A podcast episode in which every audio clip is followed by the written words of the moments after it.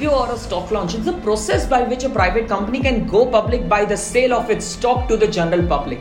Well, who does this process? The company which offers its shares is known as an issuer and does so with the help of investment banks.